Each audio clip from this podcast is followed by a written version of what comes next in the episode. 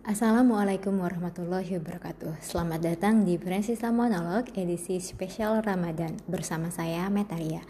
Di edisi spesial Ramadan kali ini Prinsesa Monolog akan menyuguhkan cerita tentang sosok-sosok wanita teladan dalam Islam.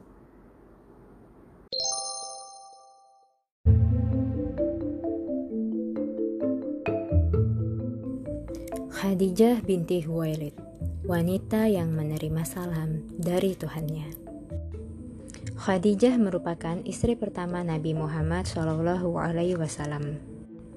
Beliau dilahirkan pada tahun 68 sebelum Hijriah atau sekitar tahun 555 Masehi.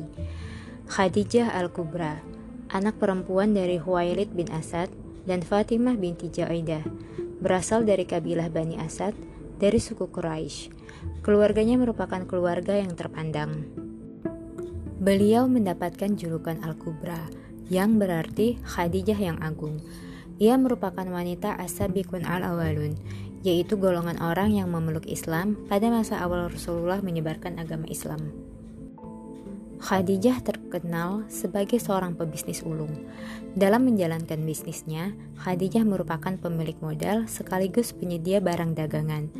Sementara, untuk menjual barang-barang tersebut keluar Mekah, terutama ke negeri Syam, Khadijah merekrut warga sekitar yang ia percaya.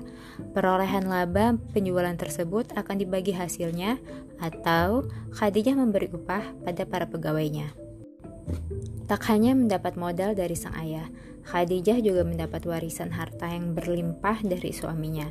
Kendati demikian, warisan tersebut mampu dikelola oleh Khadijah dengan baik, sehingga harta tersebut bergerak dan terus produktif. Bisnis perdagangan ini pula lah yang menjadi jalan bertemunya Khadijah dan Nabi Muhammad. Kisah cinta beliau kepada Rasulullah dimulai karena terpesona dengan kejujuran dari Rasulullah dalam mengemban amanah dalam berdagang. Peristiwa pernikahan Nabi Muhammad dengan Khadijah berlangsung pada hari Jumat, dua bulan sesudah kembali dari perjalanan niaga ke negeri Syam. Khadijah menikah dengan Rasulullah ketika berumur 40 tahun, sedangkan Rasulullah saat itu berumur 25 tahun. Khadijah menemani hari-hari sulit Rasulullah di masa awal kenabiannya. Dengan akhlak yang luhur, Khadijah tak hanya menempati hati Nabi Muhammad, namun juga hati seluruh mukminin. Ia melakukan banyak hal dan berkorban, baik jiwa, raga, maupun harta demi tegaknya agama Allah.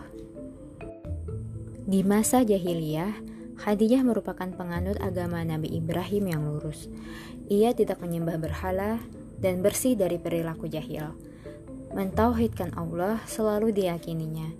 Ketika suaminya diutus Allah untuk mengajarkan agama Islam, Khadijahlah yang terdepan, bukan hanya saat mengimani Rasulullah, melainkan juga mendukungnya.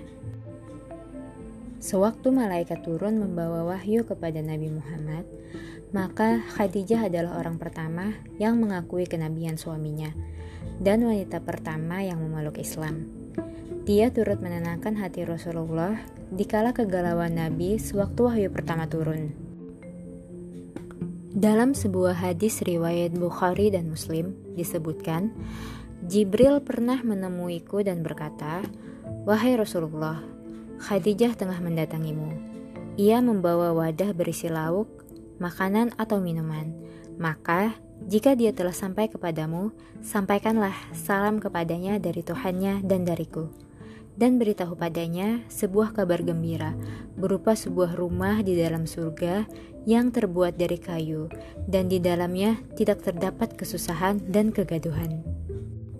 Dalam banyak kegiatan peribadatan Nabi Muhammad, Khadijah pasti bersama dan membantunya seperti menyediakan air untuk mengambil wudhu. Nabi Muhammad menyebut keistimewaan terpenting Khadijah dalam salah satu sabdanya. Di saat semua orang mengusir dan menjauhiku, ia beriman kepadaku. Ketika semua orang mendustakan aku, ia meyakini kejujuranku. Sewaktu semua orang menyisihkanku, ia menyerahkan seluruh harta kekayaannya kepadaku. Allah mengkaruniakan enam orang anak kepada Khadijah saat bersama Rasulullah, yaitu Kasim, Abdullah, Zainab, Rukayah, Umi Kalsum, dan Fatimah.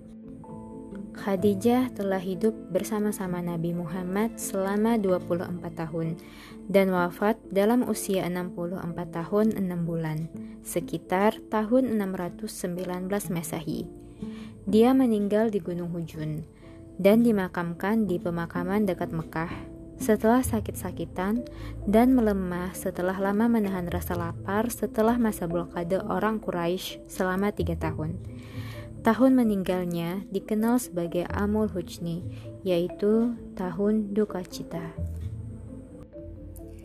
Sekian dari kami. Semoga Pensista Monolog edisi spesial Ramadan kali ini bisa memberi inspirasi untuk kamu. Assalamualaikum warahmatullahi wabarakatuh.